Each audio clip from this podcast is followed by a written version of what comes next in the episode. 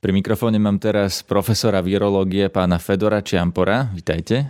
Dobrý deň, prajem. Povedzme si teda, je to normálna chrípka alebo je to niečím nebezpečnejšie ako normálna chrípka? Tak je to infekcia, ktorá je predsa len trošku inakšia ako chrípka. Začína sa e, ochorením, ktoré sa podobá veľmi na chrípku. Treba si uvedomiť, že Tie prvé príznaky, ktoré sa objavujú, znamenajú asi tak e, približne suchý kašel. Nie je tam žiadna nádcha, ako by niekto očakával, že bude mu tie z nosa a bude mať nádchu. Nie. Kašel je suchý, pretože infekcia sa začína v dolných dýchacích cestách, v mechúrikoch, v alveolách plúcnych. Potom prídu bolesti hlavy, bolesti celého tela, čiže to je veľmi podobné na chrípku. Šírenie kvapočkou infekciou je podobné na chrípku ale e, ochorenie je podstatne miernejšie. Mnoho ľudí prekoná toto onevocenie bez toho, aby si uvedomili, že, si chor, že sú chorí. Nebezpečie je to, že e, väčšinou starší ľudia, e, rizikoví ľudia, ako sú kardiovaskulárne, postihnutí ľudia, onkologickí pacienti, ľudia nad 70 rokov sú náchylnejší a to je hlavne kvôli tomu, že ich imunitný systém sa s týmto vírusom nevysporiada. Takže tie úmrtia, ktoré sú na tento vírus, sú pomerne nízke, tak do tých 2,5 až 3% u vírusu e, SARS, ktorý sa tu šíril v roku 2002, to bolo okolo 10 chrípka, keď je e, epidémia chrípky, tak e, je tá umrtnosť podstatne vyššia, pretože tam nastupujú ešte aj bakteriálne ochorenia, s ktorými chrípka ako s komplikáciami sa mnohokrát e, spája. U tohoto vírusu nie je známe, že by pri infekcii horných cez dýchacích nastupovali bakteriálne ochorenia ako u chrípky. Vy ste povedali, že vlastne to začína suchým kašlom, že to nevyzerá ako normálna chrípka, kedy kýchate, máte nádchu. To znamená, že ak kýcham, mám nádchu, zrejme nemám koronavírus? Ak máte e, také príznaky, ktoré sú bežné pri e, infekciách horných ciest dýchacích, to znamená nádcha, ktorá je spôsobená väčšinou rinovírusmi, alebo chrípka, kde tiež nenastupuje e, ten prvý príznak, že vám tečie z nosa, máte zapálené očné spojovky, kašlete silno, vykašliavate, u tohoto ochorenia máte suchý kašel, nevykašliavate a netečie vám z nosa. Ako by sa podľa vás mali ľudia voči koronavírusu chrániť? Sú naozaj na mieste také tie opatrenia, keď ľudia až panikária? Tak e, ochrana je známa, uvádzajú to naši odborníci z epidemiologických e, zariadení. Týka sa predovšetkým ochrany e, horných ciest dýchacích. Dobre je nosenie nejakej ochrany na nose a na ústach, to sú tie známe rúška, ale treba si uvedomiť, že tie 100% nechránia pretože infekcia kvapočková sa môže dostať aj do spojivkového vaku očí a cez e, slzné kanáliky potom do horných ciest dýchacích. Takže prvá taká ochrana je nosiť rúšku, ak sa e, vyberieme do oblasti, kde tento vírus sa už nachádza. Ďalej je dôležité e, nevyhľadávať miesta, kde je známe, že tento vírus sa nachádza, alebo že sú to oblasti ako v Taliansku niektoré, kde je veľká pravdepodobnosť, že sa s niekým takýmto stretnúť. Ale napríklad v Česku majú 8 prípadov, asi by sme si z toho nemali vyvodiť, že nemáme ísť do Česka, lebo je tam koronavírus. Nie, nie, určite nie. Naviac, ak si to rozoberiete tak detálnejšie, tak vidíte, že tie prípady, ktoré boli v Čechách, to boli väčšinou donesené lyžiarmi, turistami z Talianska, z tej oblasti, kde je e, veľký výskyt e, týchto ochorení. No a sú rozložené tak, že jeden, dva prípady v Prahe, jeden niekde v Dečine, čiže nemusíme mať obavy cestovať do Čiech. Spomenuli ste aj takú vec, že ľudia sa z toho väčšinou vyliečia, alebo že ten priebeh je miernejší. Aj tie čísla tomu naznačujú, že na koronavírus teda zomrie podstatne menej ľudí, ako sa vylieči. Ako sa lieči koronavírus? Môžeme ho vyležať? Koronavírus sa lieči tak ako všetky chrípkové alebo e, iné nákazy horných ciest dýchacích. To znamená, zostať doma, vetrať, dať si nejaké vitamíny, pomáha veľmi pitie horúcich nápojov, ktoré likvidujú tento vírus v horných cestách dýchacích, teda v nosohotlane a zbytočne nevychádzať, čiže vyležíme to za 2, za 2 až 3 dní, možno nebudeme mať absolútne žiadne príznaky. Takže nie je na mieste tá panika, že ľudia zomrú na koronavírus. E, samozrejme, že e, úmrtnosť je 2,5-3%, to znamená, že zo 100 ľudí asi traja môžu zomrieť a keď e, sledujete trošku štatistiku, tak sú to väčšinou ľudia nad 60-70 rokov a napríklad tých 6 prípadov v Spojených štátoch amerických je z domova dôchodcov, tiež starší ľudia, ktorí majú slabšiu imunitu ale veľmi dobre odolné sú deti. Tých prípadov detí do 15 rokov je veľmi málo, odolnejšie sú ženy, náchylnejšie sú, ako som povedal, rizikové skupiny a starší ľudia. Ako sa pozeráte na to, keď ľudia napríklad si nakupujú zásoby, lebo sa blíži koronavírus, nakupujú trvanlivé potraviny, čistiace prostriedky, minuli sa mydla v obchodoch. Je to podľa vás rozumná príprava, alebo čo z toho je rozumné a čo z toho je zbytočná panika? Každá panika len napomáha tomu, aby sa takéto niečo tu začalo šíriť, pretože ľudia sa zhromažďujú do veľkých skupín, tlačia sa v obchodoch a myslia si, že keď si kúpia rýžu na dva e, mesiace dopredu, že budú zachránení. Je to absolútne zbytočné, pretože ani jeden z týchto e, potravinových článkov nechýba. Nebude chýbať e, chorý človek za 2-3 dní vyzdravie.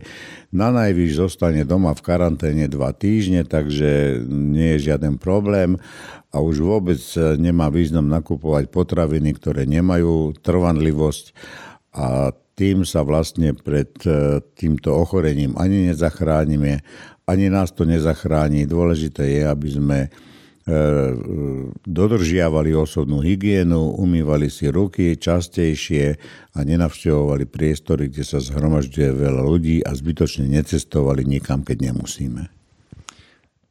Pri tom nakupovaní je to možno skôr o tom, že ľudia sa boja, že nebudú môcť napríklad vychádzať z domu, keď by, keby bola nejaká karanténa vyhlásená alebo nejaké takéto zásadné opatrenia v prípade veľkého rozsahu tej nákazy. Viete si predstaviť, že niečo takéto by sa vôbec mohlo stať, že by naozaj sme tu mali nejakú mimoriadnú situáciu, že ľudia by museli byť doma, nemohli by si ísť napríklad nakupovať veci, ktoré potrebujú? Áno, ja myslím, že taká situácia by mohla nastať. E, samozrejme, že uzavretie určitých oblastí, celých štvrtí je možné a v prípade hromadného výskumu tohto ochorenia aj z epidemiologického hľadiska veľmi potrebné. Ale ja myslím, že v tom prípade e, služba a štát je povinný zabezpečiť e, dodávku týmto ľuďom, či už e, nápojov alebo bežných potravín formou nejakej takej bezpečnej hygienickej dodávky. Myslíte, že sme na toto pripravení ako Slovensko? Aké tie opatrenia by vôbec mali byť? Tak myslím, že e, my sme pripravení, e, že to zásobovanie nebude viaznuť a všetci deklarujú, že obchody zostanú plné, plné, že nemáme robiť paniku, ale nie som si istý, či je štát pripravený na nejakú hygienickú dodávku potravín a nápojov pre celé oblasti alebo celé štvrte, ktoré by boli po prípade, v prípade rozsiahlej epidémie uzavreté. A čo by sme teda mali urobiť ešte, kým tu koronavírus nemáme? Alebo keby sme mali aj zo pár prípadov, myslíte, že sa to podarí izolovať v nemocnici? Samozrejme, ak sa ten prípad e, rýchlo diagnostikuje, ak sa izoluje, ak sa izolujú všetky jeho kontakty, s ktorými prišiel do styku, čo nie vždycky je možné, tak v tom prípade, ak sa preruší zdroj infekcie, tak sa preruší aj e, prenos tohoto, tejto infekcie na iných. Čiže zatiaľ máme alebo musíme, mali by sme dodržiavať tie opatrenia, ktoré ľudia vidia bežne v televíznom programe, ktoré ich nabáda, čo majú robiť, ako sa majú chovať. Treba sa chovať normálne a nerobiť paniku. To je v každej takejto situácii to najbezpečnejšie. Kedy by nastal nejaký naozaj veľký problém? Čo by sa muselo stať, aby sme si povedali, že naozaj je tu nejaká mimoriadna situácia. Lebo asi to nebude, keď budeme mať 1, 2, 3, 8 prípadov niekde izolovaných v nemocnici, ale viete si vôbec predstaviť nejaký taký scenár, že by sme mali nejakú široko rozšírenú nákazu, kde by ľudia naozaj zomierali vo veľkom? Nie, to si neviem predstaviť, pretože v dnešnej dobe a pri dnešných poznatkoch a pri epidemiologickej službe, ktorá existuje na Slovensku a vo vyspelých krajinách, to prakticky nepripada do úvahy. Takéto hrozby pandémii tu už boli a keď e, sa vyriešila pandémia, včera bolo oznámené, že pandémia alebo epidémia eboli skončila v Kongu, tak ja si myslím, že vyspelé krajiny by nedopustili pri svojich e, protiepidemických opatreniach, aby k takejto situácii prišlo. Čo je ten najhorší scenár, aký si dokážete realisticky predstaviť? Tak najhorší scenár je taký, že by sa e, objavilo niekoľko prípadov e, koronavírusových infekcií na rôznych miestach Slovenska. Tam by vznikli také lokálne ohniska infekcie, títo pacienti by boli izolovaní, v tom mieste by boli zatvorené školy, divadlá a všetky verejné inštitúcie. Obmedzil by sa príchod ľudí do práce na ich pracoviskách život by sa vlastne zastavil na niekoľko, 2-3 týždne a potom by postupne tá infekcia odznela. Takže to je taký scenár, ktorý sa môže vyskytnúť, ale je u nás málo pravdepodobný.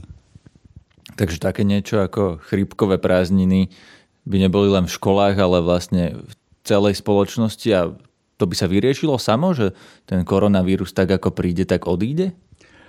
E, každá e, epidémia má svoje určité pravidlá, má svoje začiatky, má svoje vrcholy a má svoje odznievanie.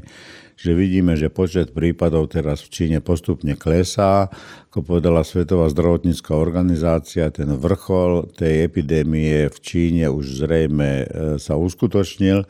Teraz dochádza postupnému poklesu. Tým, ako sa obmedzujú zdroje infekcie, tak tým sa obmedzuje aj prenášanie tohoto e, vírusu a tým aj počet prípadov chorých sa stále, stále klesá. Toto nastalo aj u vírusu SARS, aj u vírusu MERS, kde nastúpila e, rozsiahla epidémia.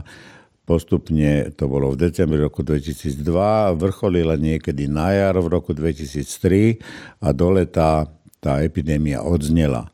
Naviac treba povedať, že zimné mesiace sú mesiace, ktoré znamenajú pre vírusové infekcie ideálnejšie podmienky ako letné mesiace.